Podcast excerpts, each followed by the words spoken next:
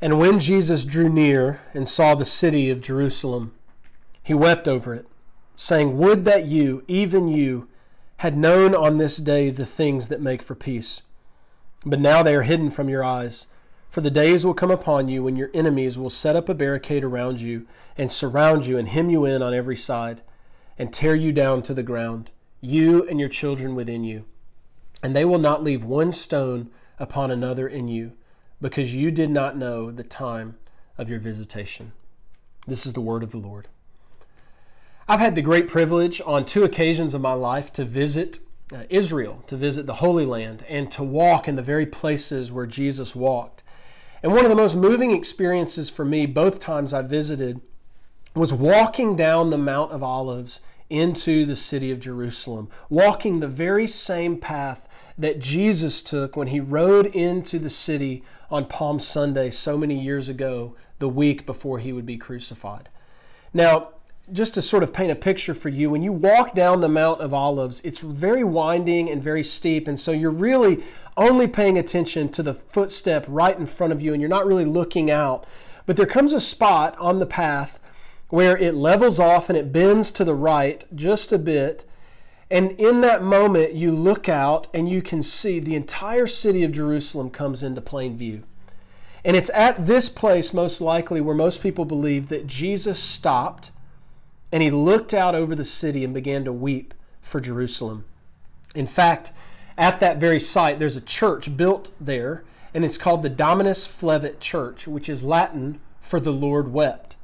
And the church is shaped, it's so beautiful, the beauty of the architecture of this church. The church is shaped like a teardrop.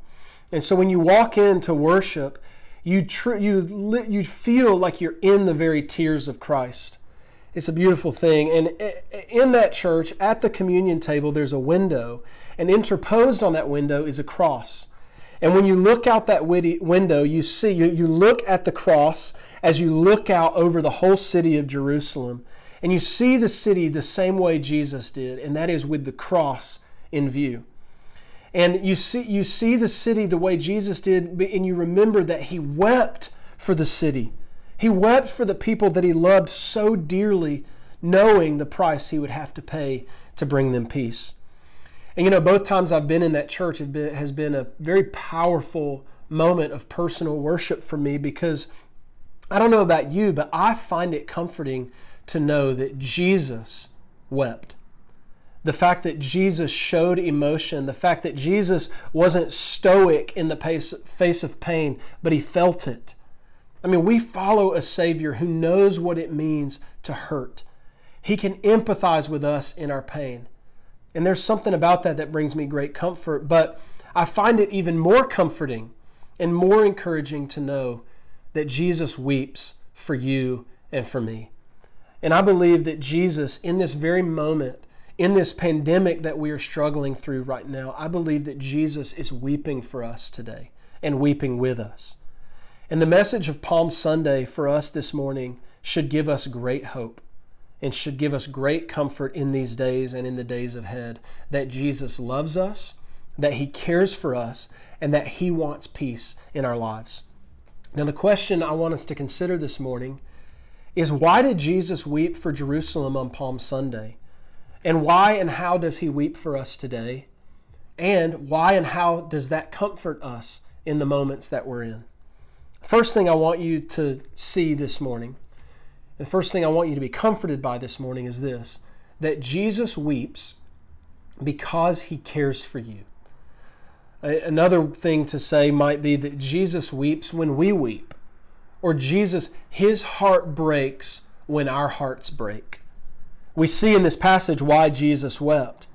It says, When he drew near to the city, he wept over it, saying that would you had known on this day the things that make for peace, but now they are hidden from your eyes. And listen to what he says in 43, verse 43. He says, For the days will come upon you when your enemies will set up a barricade around you and surround you and hem you in on every side and tear you down to the ground, you and your children within you and they will not leave one stone upon another in you, because you did not know the time of your visitation.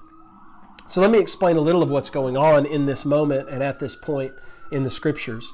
Jesus has entered into Jerusalem, and on this day, virtually every Jewish person that lived within walking distance of Jerusalem was there for Passover.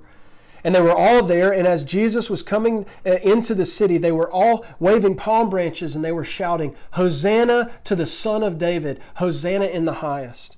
And Hosanna means, Save us, please. And the people were saying, they were proclaiming that Jesus is the Messiah, that He's the Son of David, that they have been waiting for and longing for for thousands of years. And they're praising God, uh, Jesus for His miracles, and they're praising Him for His teachings, and they're praising Him, and they're asking Him, saying, Save us, Lord, because they believed that He was the Messiah. But in their minds, the Jewish Messiah was the one who would come and deliver the people from their oppression and lead them to victory and power and honor. And the people of Israel at this time were under the authority of the Roman Empire at the time. And when they were praising Jesus and when they're saying, Save us, Lord, they are saying in essence, Jesus, save us from Rome, defeat our enemy. And they were looking for Jesus to be a political Messiah that would defeat their enemies. But Jesus knew that that wasn't the kind of Messiah he was. He came to save them from something far greater than the Roman Empire. And this is one of the reasons, though, that I believe Jesus wept for his people. See, Jesus wept because he knew he wasn't the Messiah that they were hoping for. He knew he was better, but he wasn't the Messiah they were hoping for, and this grieved him. See, Jesus knew that in the years to come and in the years ahead for the people of Israel, that things would not go well. And this is what he's referring to when he says, Your enemies will surround you. See, Jesus knew that just 40 years later, the Romans would actually lay siege to the city of Jerusalem. They would kill many people and destroy the temple, the most sacred place in the whole world for the people of Israel. And Jesus wept for the people because he knew that the very thing that they wanted most, freedom from Rome, they would not get in their lifetimes and they would actually even experience more oppression in the years ahead. And Jesus wept because he knew that they would soon be weeping. And he weeps with those who weep. And here we are today, many of us, our hearts are breaking. Many of us, the things we love dearly are being crushed right before our eyes. We're losing them left and right. Our routines, our jobs, our retirement plans, our health, our sense of freedom, and for several of you, you've already grieved the death of someone you love. We're losing so many things, and we're weeping for so many things right now. And you may be wondering where Jesus is, and you're wondering why this is all happening, and what is Jesus thinking. And here's what I'm convinced of this morning Jesus is weeping with you today because his heart breaks when your heart breaks. Jesus weeps because he cares for you. And when you lose things that you desire and that you long for, it breaks his heart. And when your heart breaks, his heart breaks. Jesus weeps because he cares for you. But we also need to recognize that Jesus weeps for another reason, and that is that Jesus weeps because he wants you to have true peace. It says in verse 41 when he drew near and saw the city, he wept over it saying, Would that you, even you, had known on this day the things that make for peace. Jesus wants us to have peace. And he wanted that for his people 2,000 years ago as well. And in their minds, what they thought they needed to experience peace was to be free from Rome and to have power. But Jesus knew that that is not what would bring real and true and lasting peace for the people of Israel. You see, political peace is good.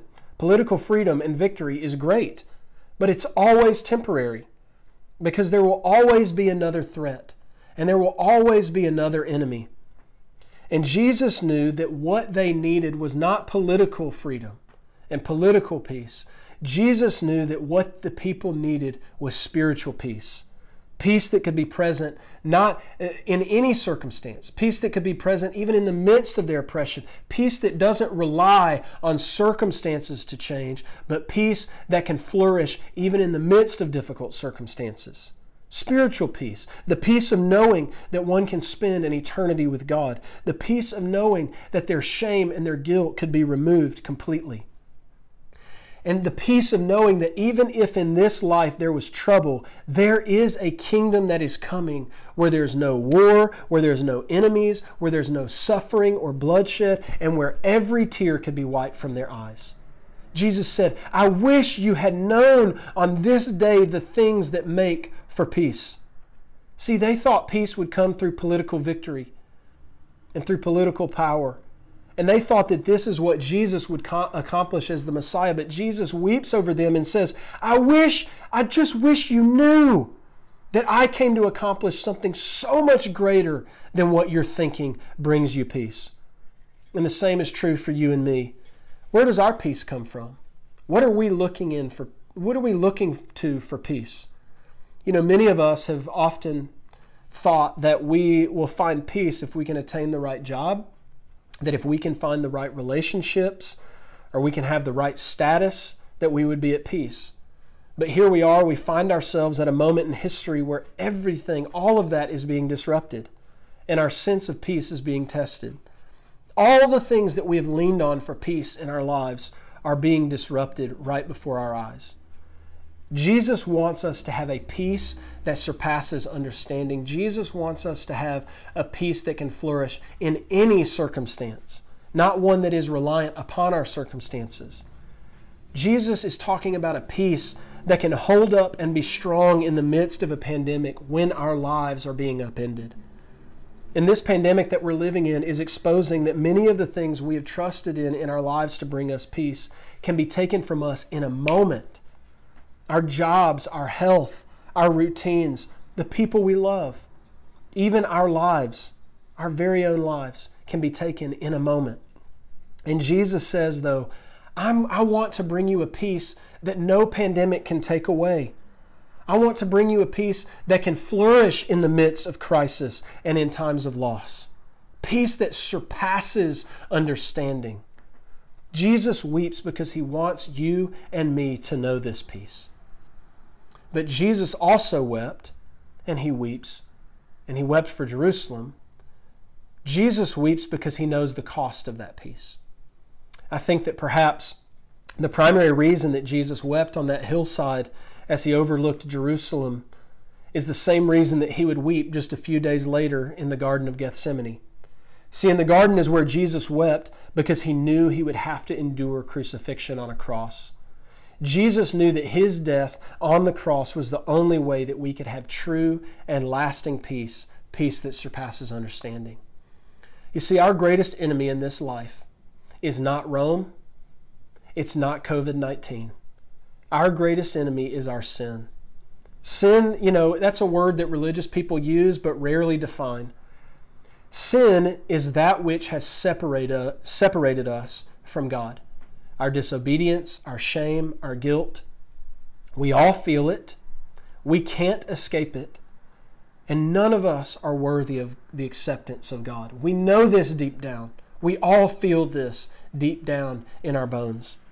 In fact, the scriptures say that we're all deserving of judgment. The wages of sin is death, the scriptures say.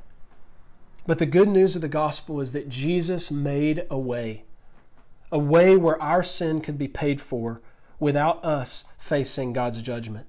Jesus took our place. The scriptures say the wages of sin is death, but it says the gift of God is eternal life. And how does that come? You see, the cross that Jesus died on was my cross, and it was your cross. See, Jesus took our place. And that is what gives us confidence and joy and peace. See, at the crucifixion, Jesus, the innocent one, the one who healed the sick, clothed the poor, fed the hungry, Jesus, the only one who has ever lived a perfect life free from shame or guilt or sin, he took the sin of the world on his shoulders, yours and mine, and he was nailed to the cross with your sin and mine. Isaiah 53 says that Jesus was pierced for our transgressions. He was crushed for our iniquities. The punishment that brought us peace was upon him, and by his wounds we are healed. We all, like sheep, have gone astray. Each of us has turned to our own way, and the Lord has laid on him the iniquity of us all. Colossians 1 says, For in Christ all the fullness of God was pleased to dwell, and through him to reconcile to himself all things, whether on earth or in heaven, making peace by the blood of his cross. You see, through the cross, Jesus has defeated all of our enemies, and now nothing can separate us from the love of God. COVID 19 cannot separate us from God. Unemployment cannot separate us from the love of God. A bear stock market cannot separate us from the love of God. Even our sin cannot separate us from the love of God. And because Jesus rose from the dead and defeated death, even death cannot separate us from the love of God because of the cross of Christ. Jesus endured our cross, the cross that we deserve, so that we could be free from that, from all of it and so that we could find true peace. And so when Jesus looked out over Jerusalem, I imagine that one of the reasons he wept is because he knew the price he would have to pay to bring about that peace. He knew the price he would have to pay to bring the peace to the people he loved the most. It would cost him his life. It would, it would cost him the bearing the sin and the shame of the world on his shoulders in one moment.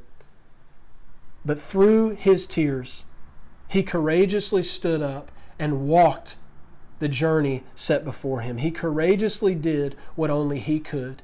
The scriptures say, For the joy set before him, he endured the cross. Listen, our world is looking for peace today. And on this Palm Sunday, I want to tell you where true peace is found, where eternal peace is found. And it is found in one man, it's found in Jesus. And whether you've been a Christian for your whole life or whether you're hearing about Jesus for the first time right now, the peace that passes understanding, the peace that can endure a pandemic, and the peace that Jesus offers is found in only one way. You know, on Palm Sunday, people shouted, Hosanna, rescue us, save us. The question for us is how can we be rescued and saved? How can we have peace in these days and in the days ahead?